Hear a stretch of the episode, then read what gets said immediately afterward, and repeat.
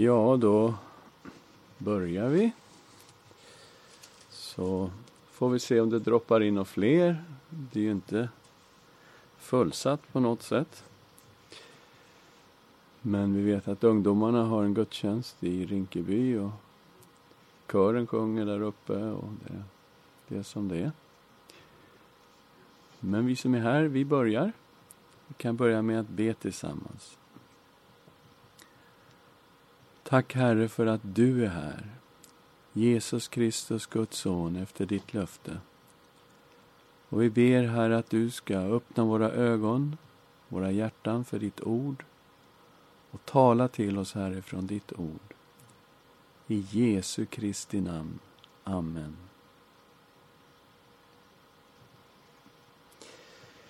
Ja, nu ser ni att det står Timoteus där och vi håller ju på med Filippibrevet kapitel 2. Och det är så att han kommer till Timoteus så att säga i slutet av andra kapitlet. Och för att vi ska få lite mer kött på benen så har jag tänkt att vi ska titta lite på Timoteus som person så att vi får lite mera grepp om honom. Nu händer det grejer här på PowerPointen. Lite familjebakgrund på Timoteus. Vad kan vi veta om hans familj? Lite grann. Han var uppväxt i Lystra.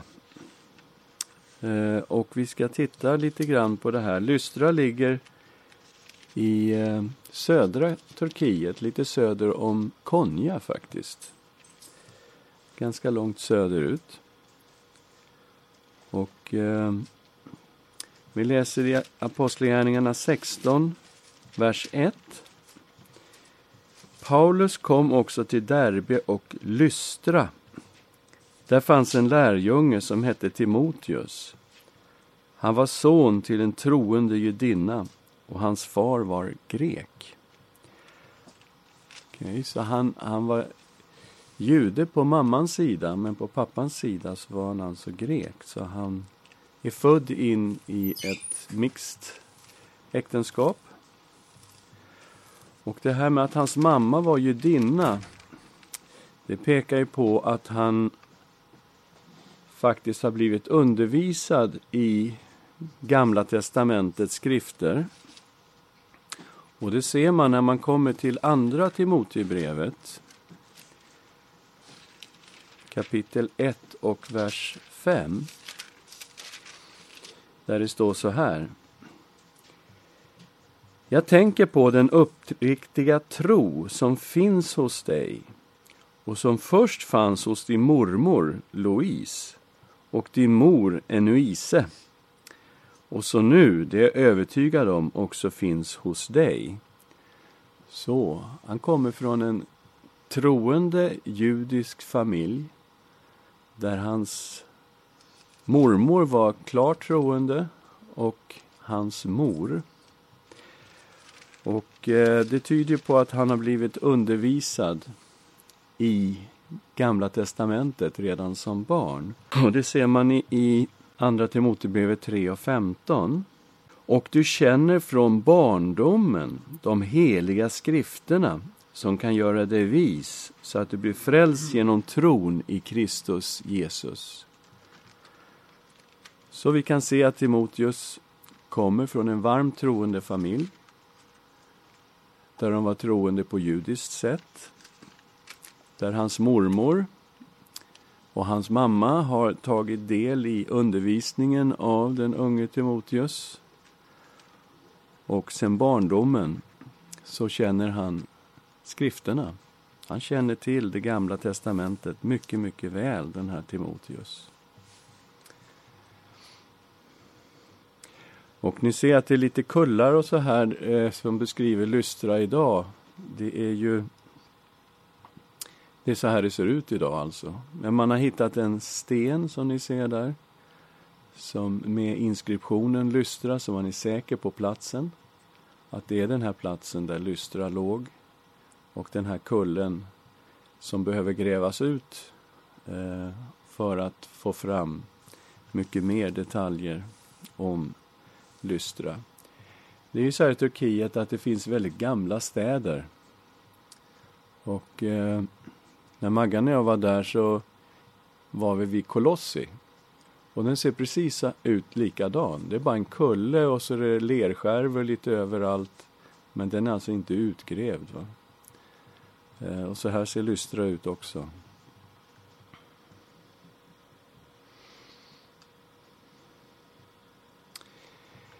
Timoteus då, när mötte han honom?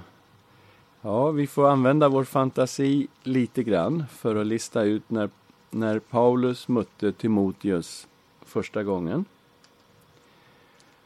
Och det är sannolikt under den första missionsresan, och då är vi i Apostlegärningarna kapitel 14. Där läser vi i det 14:e kapitlet att Paulus kommer till Ikonium, ligger väldigt nära Lystra det här. Det är liksom staden före Lystra på hans resa. Och där kommer det då människor till tro. Men det var så att det kom ett antal judar som hetsade mot apostlarna. Och det blev faktiskt väldigt farligt för Paulus och Barnabas att stanna i Ikonium. Vi läser i 50 versen. Och när hedningarna och judarna med sina ledare gjorde upp en plan att misshandla och stena dem, fick apostlarna reda på det och flydde till städerna Lystra och Derbe i Lykaonien och trakterna däromkring. Där fortsatte de att predika evangeliet. Så de var i Ikonium, men de fick fly därifrån därför att de fick reda på att de skulle bli stenade om de stannade kvar. Och de kommer då till Lystra, och där fanns det en man som ända från födseln var lam i fötterna. Han hade aldrig kunnat gå, den här mannen. Och han lyssnade på när Paulus predikade. Och Paulus såg att den här mannen, han har tro i sitt hjärta. Så helt plötsligt mitt i predikan så säger han: "Res dig upp och stå på benen." Och den här lame mannen hoppade upp och började gå omkring. Och då blev det fart på folket. "Gudarna har stigit ner till oss i mänsklig gestalt", sa de. Och de tänkte de skulle offra till Paulus och Barnabas. De kallade Barnabas för Zeus och Paulus kallade dem för Hermes. Och en präst där i Zeus-templet, han gjorde ordning tjurar och kransar, och de skulle offra till Paulus och Barnabas på grund av det här undret. Och när de hörde det, då rev de sönder sina kläder och rusade in bland folket. Och de säger: "Människor, vad gör ni? Vi är människor precis som ni. Vi predikar för er det glada budskapet om att ni ska omvända er från dessa avgudar till den levande guden som har skapat himmel och jord." Ja, men kommer vi ner till 19:e versen. Det här slutar ganska bra, tycker man, och till slut får de fram sitt budskap. Men i 19:e versen: "Från Antiochia och Ikonium kom det nu några judar.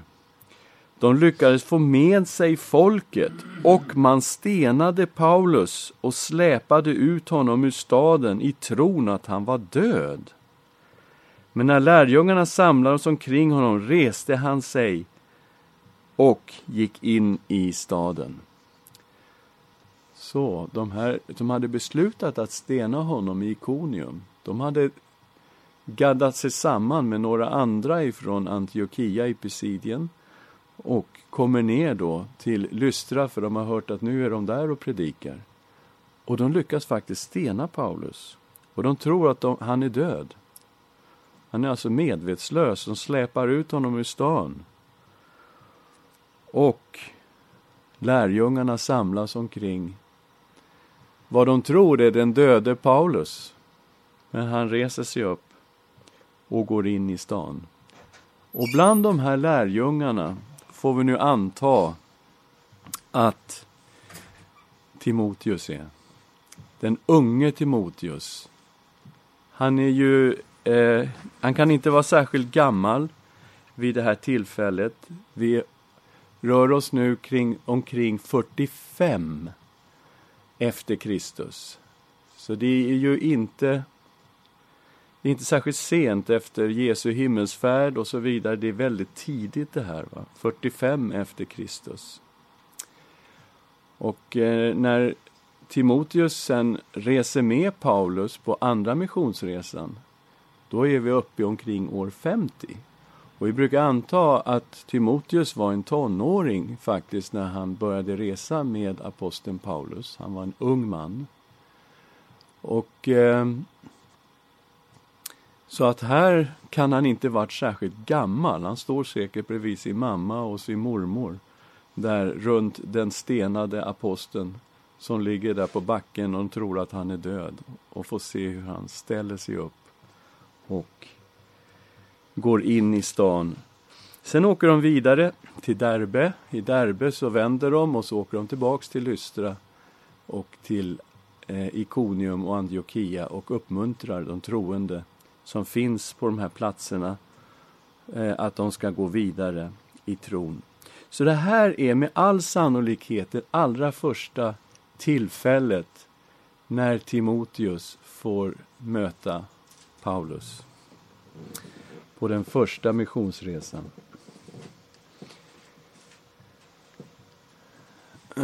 Och att Timoteus blev en troende då,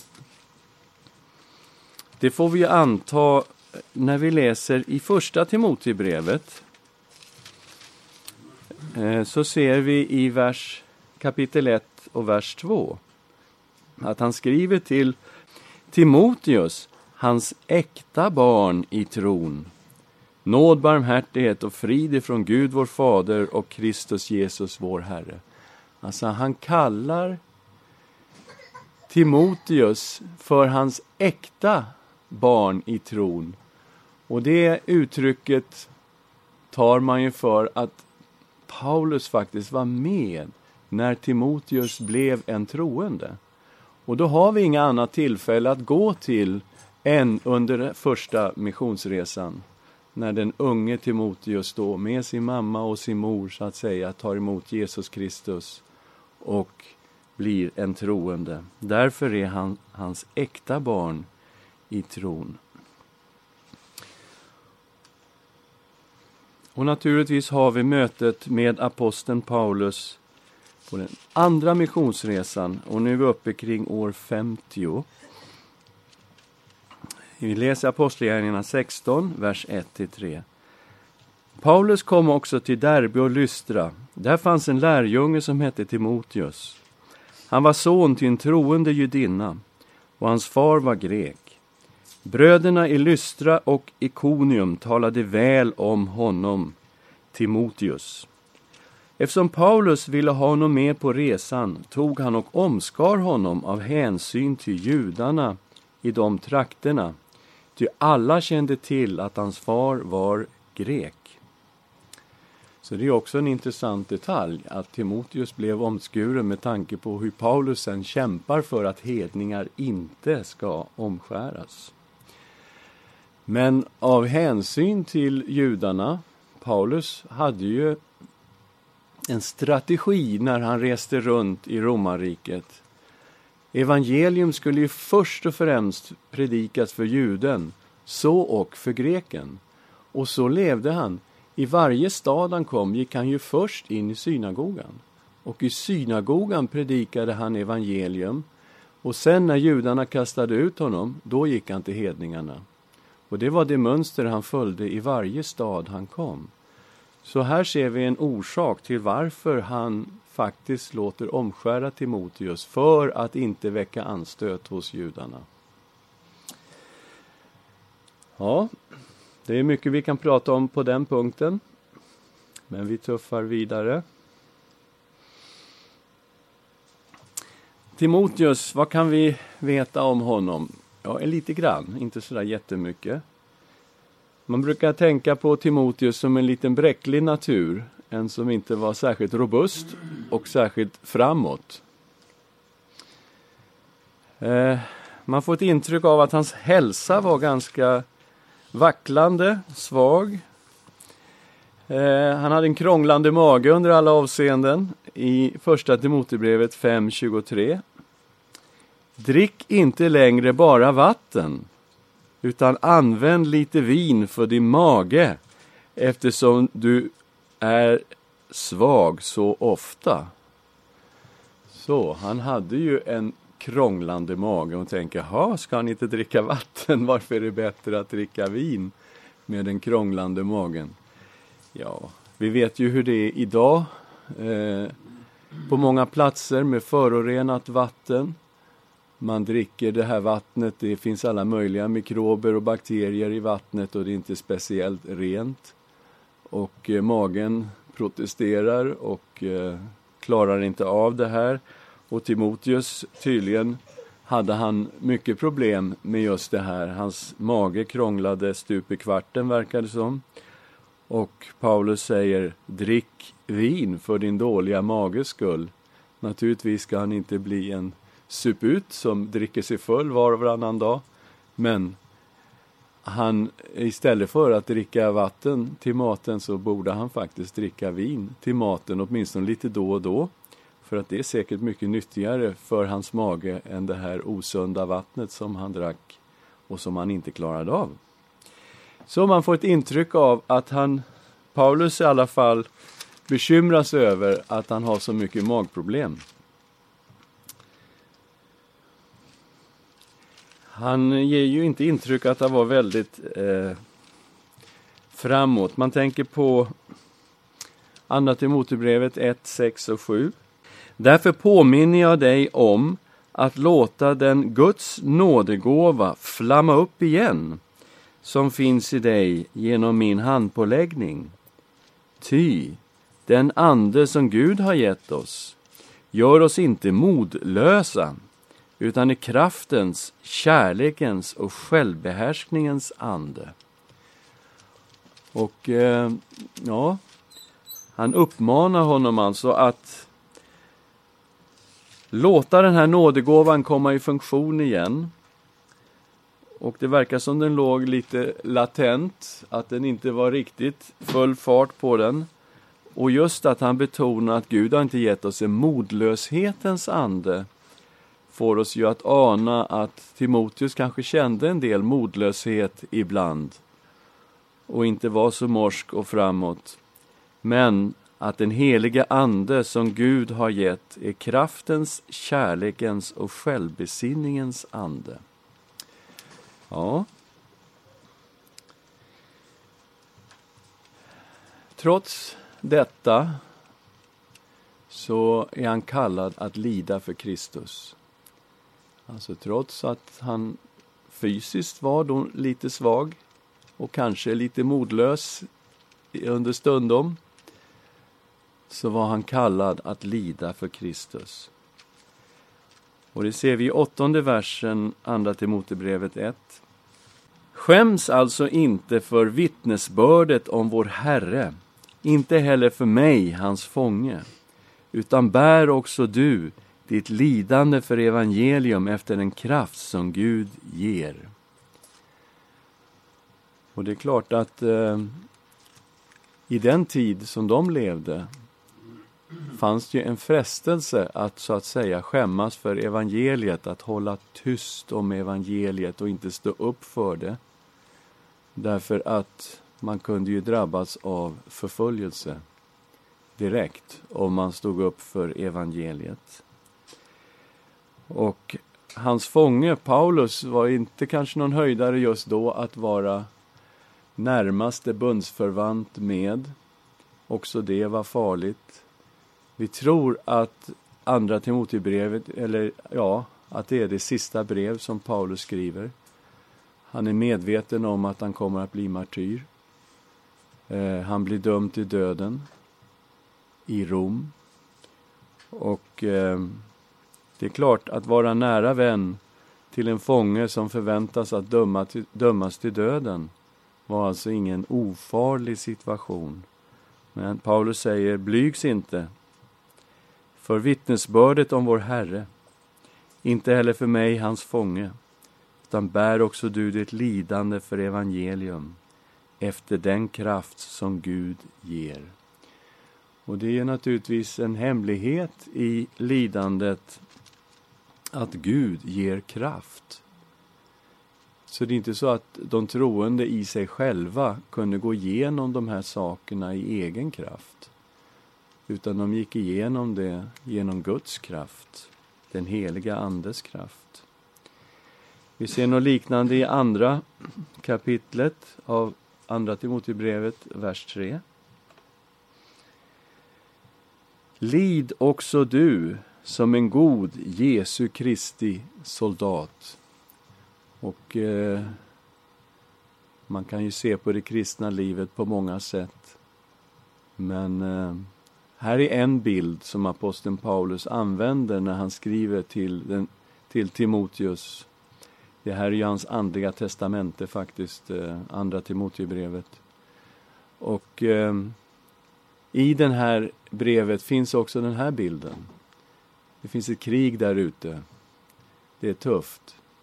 Och i krig så får man betala någonting för att vara en soldat. Det handlar om lydnad, absolut. Men det handlar också om lidande för väldigt många människor. Och han uppmanar Timoteus att vara beredd på det. Lid också du som en god Kristi Jesu soldat. Och vi vet att han fick lida när vi läser Hebreerbrevet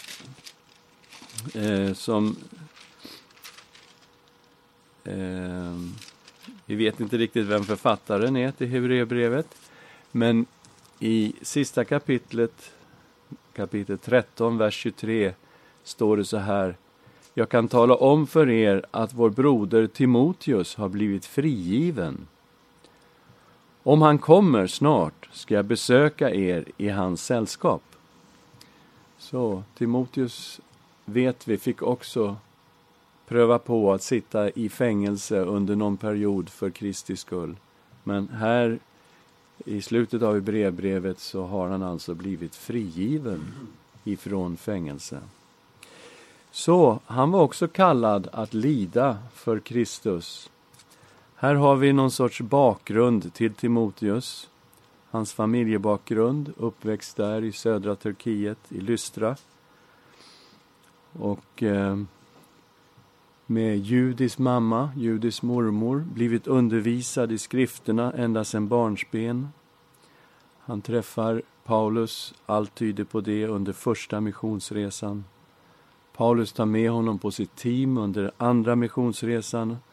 Teamet var ju då Silas och Paulus, och Timoteus var väldigt litet i början. Det växte på, Lukas kommer lite senare och så vidare. Och sen då hans natur, han verkar inte varit sån här jätterobust person. Men en bräcklig hälsa, dålig mage under alla avseenden och lite modfälld och tillbakadragen kan han ha varit, men ändå kallad att lida för Kristus.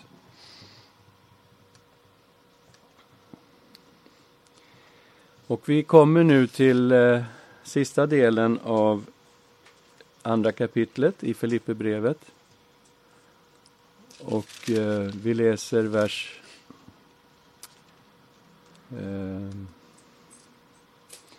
19-24. Jag hoppas nu i Herren Jesus att jag snart ska kunna sända Timoteus till er, så att också jag kan vara vid gott mod när jag får veta hur ni har det.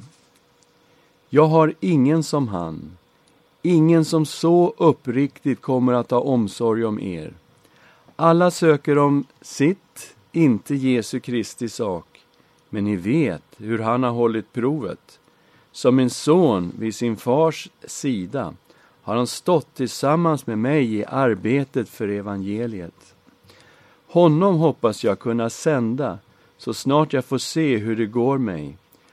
Och i Herren är jag övertygad om att jag snart ska kunna komma själv. Så han planerar här att sända Timoteus. Vi vet att Paulus, han är alltså i Rom. Vi är uppe nu kring år 62 efter Kristus. Och han vill sända Timoteus till Filipperna. För att Timoteus sen efter en tid hos Filipperna ska rapportera till aposteln. Han vill veta hur det är med församlingen. Han vill ha det här utbytet med församlingen. Och han vet ju också att Timoteus kommer att ha en genuin omsorg om församlingen när han kommer att undervisa på olika sätt. Troheten som Timoteus har emot Kristus är ju helt enastående. Att aposteln säger, jag har ingen som han. Ingen som så uppriktigt kommer att ta omsorg om er. Alla söker om sitt, inte Jesu Kristi sak, men ni vet att han har hållit provet som en son vid sin fars sida. Har han stått tillsammans med mig i arbetet för evangeliet. Så att alltså det vittnesbörd som aposteln Paulus ger om Timoteus är ju helt enastående. Han får liksom 10 av 10 ungefär när han ska beskriva den här mannen Timoteus, som Paulus för övrigt kallar ung i Första Timoteusbrevet. Men det är ofta så, men lite äldre har ganska flytande begrepp om vem som är ung. Låt ingen förakta dig för din ungdoms skull, kommer i Första Timoteusbrevet. Och det är liksom, ja okej, men han var väl inte så här jätteung då. Men för Paulus var han en ung man som hade kämpat vid hans sida som en son kämpar vid sin fars sida. Och det här att han har stått med honom i arbetet för evangeliet. Det är dels predikandet, förkunnandet av evangeliet. Men Paulus har alltså levt ett oerhört hårt liv. Han har ju suttit i fängelse flera gånger. Han har ju lidit spöstraff flera gånger. Så han har ju alltså lidit umbäranden för evangeliet. Levt ett väldigt, väldigt utsatt liv. Och det här beskriver ju Paulus i Korinterbreven till exempel. Där han ger lister på vad han har gått igenom för Kristi skull. Och han säger, Timoteus, han har stått vid min sida genom allt det här i vått och torrt. Och just det här uttrycket, tillsammans med mig i arbetet för evangeliet. Det är någonting som finns här i Filippibrevet, därför att det är det Paulus tackar Gud för när det gäller Filipperna. I kapitel 1, vers 3. Jag tackar min Gud var gång jag tänker på er. Så ofta jag ber för er alla gör jag det alltid med glädje. Eftersom ni har varit med i arbetet för evangeliet från första dagen ända till nu. Alltså det är Filippeförsamlingen som har stått med aposteln hela vägen från första dagen ända till nu. Och det här med att leva för evangeliet. 1:27. Lev nu bara på ett sätt som är värdigt Kristi evangelium. Det är det han lever för. Det är faktiskt det han ger sitt liv för. Och som han är beredd att dö för. Flera gånger i Filippibrevet säger fången som inte har fått sin dom än att han är redo att dö för Kristus och hans evangelium. Ja. Och Paulus har dock förhoppningar om att själv få komma. Domen har inte fallit än, men han säger ändå 24 versen av andra kapitlet. Jag är övertygad om att jag snart ska kunna komma själv. Så han ser fram emot att han trots allt kommer att bli frigiven. Så kommer en rapport angående Epafroditus, vers 25-30. Men jag anser det nödvändigt att sända tillbaka till er min broder Epafroditus, min medarbetare och medkämpe, som ni har sänt för att hjälpa mig med det jag behövde. Han har längtat efter er alla och varit orolig eftersom ni har hört att han blivit sjuk. Han har också verkligen varit sjuk, ja, nära döden.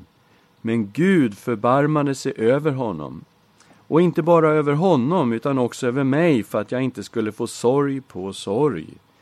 Därför är jag så mycket mer angelägen att sända honom för att ni ska få glädjen att återse honom och jag själv får känna lättnad. Ta ni emot honom i Herren med all glädje och visa sådana män uppskattning. För sitt arbete i Kristi tjänst satte han sitt liv på spel och var nära döden för att ge mig den hjälp som ni inte kunde ge.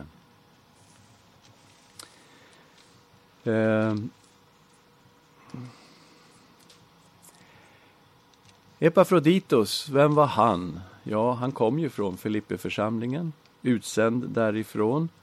Och det gjorde han för att komma med en gåva till Paulus. Och vi förstår ju då att det har gått turer här. Vi såg ju det när vi gjorde bakgrundsstudiet av brevet. Att först måste ju församlingen i Filippi ha fått reda på att aposteln sitter i fängelse i Rom. Sen har de alltså gjort en insamling. Och sen har de skickat Epafroditus dit med den här gåvan från församlingen till Paulus. Och sen har de fått höra att han var sjuk. Så att det har ju gått turer fram och tillbaka här mellan Rom och Filippi. Och det är ingen liten sträcka det handlar om. Och det är apostlahästar det handlar om. Man fick promenera och det tog tid att få budskapen fram och tillbaka på den tiden. I alla fall så läser vi då att Epafroditus var en medkämpe som Filipperna hade sänt för att hjälpa mig med det jag behövde, säger han i 25:e versen. I 30:e versen, för sitt arbete i Kristi tjänst satte han sitt liv på spel och var nära döden för att ge mig den hjälp som ni inte kunde ge. Så han är alltså ett sändebud som kommer med hjälp från församlingen i Filippi. Och i kapitel 4, vers 18, jag har fått allt och det i överflöd. Jag har mer än nog sedan jag av Epafroditus har tagit emot gåvan. En ljuvlig doft, ett rätt offer som Gud tar emot med glädje. Så då har vi klart för oss vem Epafroditus är. Han är alltså en som har skickats från församlingen i Filippi för att förse aposteln Paulus med vad han behövde där i Rom. Ett ekonomiskt stöd fick han av församlingen. Och på vägen tycks han ha drabbats av en mycket allvarlig sjukdom. Han var ju alltså så sjuk att han var nära döden. Men genom Guds nåd så överlevde han. Och att det sker på vägen, det är ju inte säkert. Det kan ju ha skett i Rom också. Men det verkar ju som han var mitt i färd med att ta sig till Paulus och förmedla den här gåvan på det sätt han uttrycker sig i 30:e versen. För sitt arbete i Kristi tjänst satte han sitt liv på spel och var nära döden för att ge mig den hjälp som ni inte kunde ge. Ger ju en bild av att kanske trots allt blev väldigt sjuk på vägen. Men det kan lika gärna ha varit att han blev sjuk i Rom hos aposteln. I alla fall så höll han på att dö, men Gud förbarmade sig över honom och han blev frisk igen. Och nu ska han skickas tillbaka och då förstår vi ju att det är han som är brevbäraren, helt klart. Han ska tillbaka till Filippi. I 28:e versen läser vi: Därför är jag så mycket mer angelägen att sända honom, för att ni ska få glädjen att återse honom och jag själv får känna lättnad. Ta nu emot honom i Herre med all glädje och visa sådana män uppskattning. Så, han ska skickas tillbaka och med sig i bagaget har han inte en penninggåva som han hade när han kom.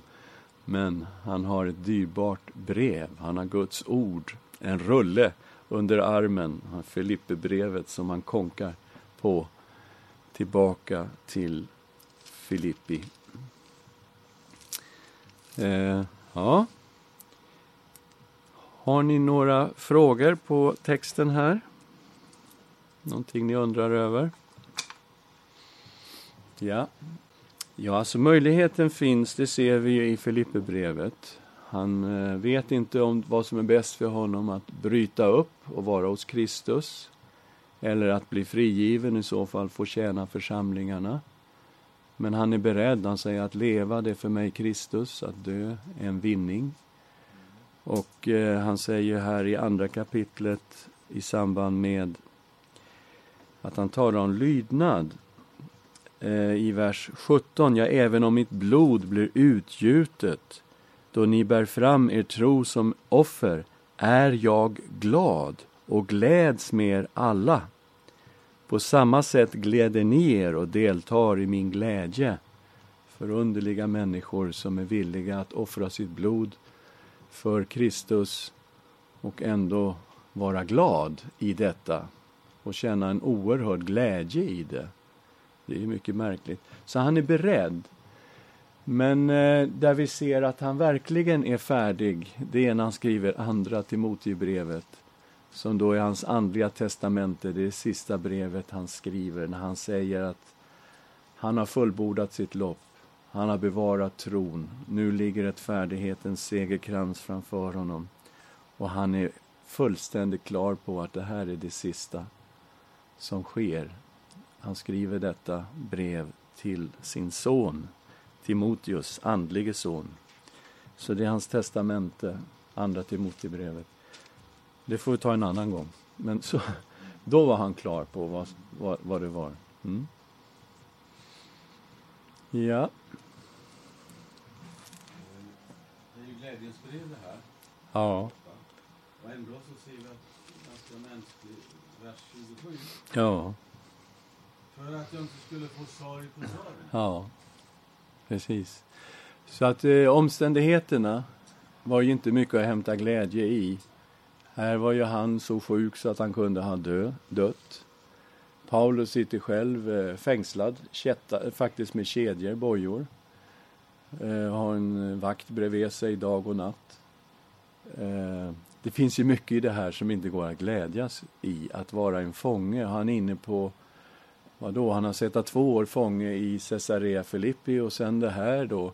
Så han är inne på sitt 4:e år som fånge när han skriver det här brevet. Och visst, det finns ju orsaker i omständigheterna som inte kan ge någon som helst glädje. Men han hämtar en obeskrivlig glädje i Herren. Och i relationen med Jesus. Och i den heliga ande. Här hämtar han glädje.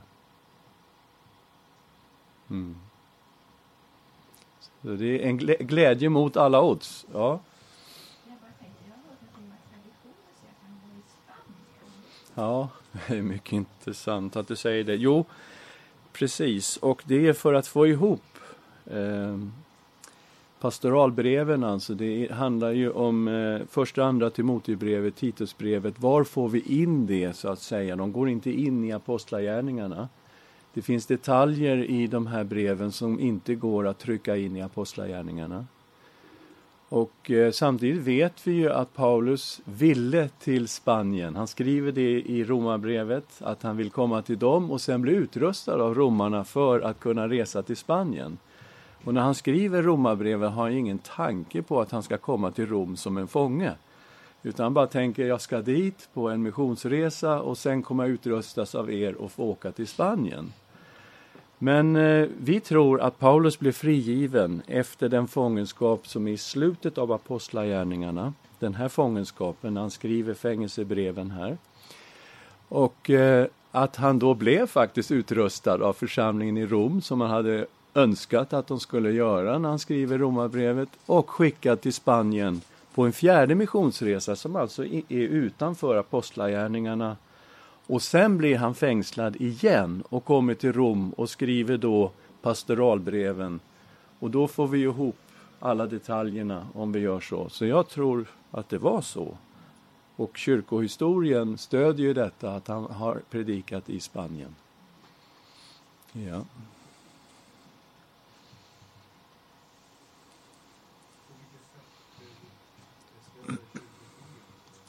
Ja, alltså det är ju, den katolska kyrkan är ju trots allt en obruten kyrka på det sättet att den är alltså från första århundradet. Det är en urkyrka och den har ju då i sin tradition att han var i Spanien och predikade. Ja, jag kan inte säga exakt, men jag vet att det är så. Jag måste forska mer för att kunna svara exakt. Mm.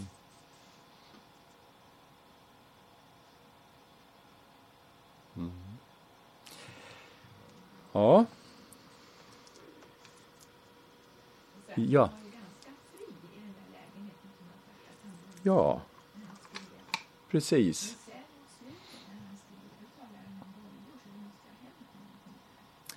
Ja, så han var fri på det sättet att han hade rätt att ta emot besökare. Men han hade bojor och han hade en vakt, en soldat hela tiden, dag och natt vid sin sida. Så att han var inte i en fängelsehåla under den fängelsetid som är beskriven i Apostlagärningarna i slutet, utan han hade frihet att ta emot besökare. Men fängelsebreven visar ju att han hade bojor och kedjor, så att det var både och. Och man kan ju spekulera i varför hade han det trots allt så drägligt. Och dels så hade han ekonomi att kunna hyra en bostad och betala för den. Och en av anledningarna är den här församlingen, Filipperna, som har skickat Epafroditus med pengar. Så han har ju råd att betala för den här bostaden.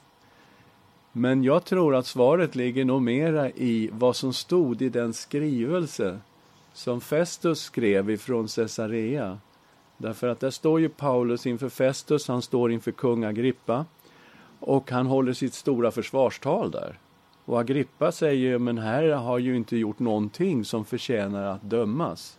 Men anledningen att han ändå skickas till Rom, det var ju att jag vädjar till kejsaren, hade han sagt som romers medborgare. Och den som romers medborgare som prövades i en rättslig sak och som vädjade till kejsaren hade då rättigheten att få framlägga sin sak inför kejsaren. Men i och med att han har gjort detta så måste han också skickas till Rom. Så det var ingenting de kunde ändra på, men de kunde ju naturligtvis beskriva fallet och beskriva hans situation. Och jag kan tänka mig att de beskrev den på ett ganska positivt sätt. Och det kan förklara varför han inte hamnade som den värsta förbrytare i en fängelsehåla, utan hade möjlighet att hyra en bostad och på det sättet då har det relativt drägligt med bojor dag och natt och med en soldat vid sin sida. Ska vi be tillsammans? Tack Herre för de fantastiska exempel som finns i ditt ord. Aposteln Paulus exempel, men också Timoteus som en förebild för oss. En uppmuntran till oss att följa dig av hela vårt hjärta. Tack Herre att vi också får ta del i arbetet för evangeliet. Tack att vi också har kallelsen på våra liv att leva ett liv som är värdigt ditt evangelium. Och vi tackar dig Herre för att vi får ha de här exemplen framför oss. Även Epafroditus som bara dyker upp där helt plötsligt, en vanlig människa, men som var nära att dö och du tog hand om honom mitt i denna vardagliga verklighet så formas evangelium och Nya testamentet. Vi tackar och prisar dig för att du är också vardaglig mitt i våra liv och vill verka, Herre, på ett underbart sätt. Vi tackar dig i Jesu Kristi namn. Amen.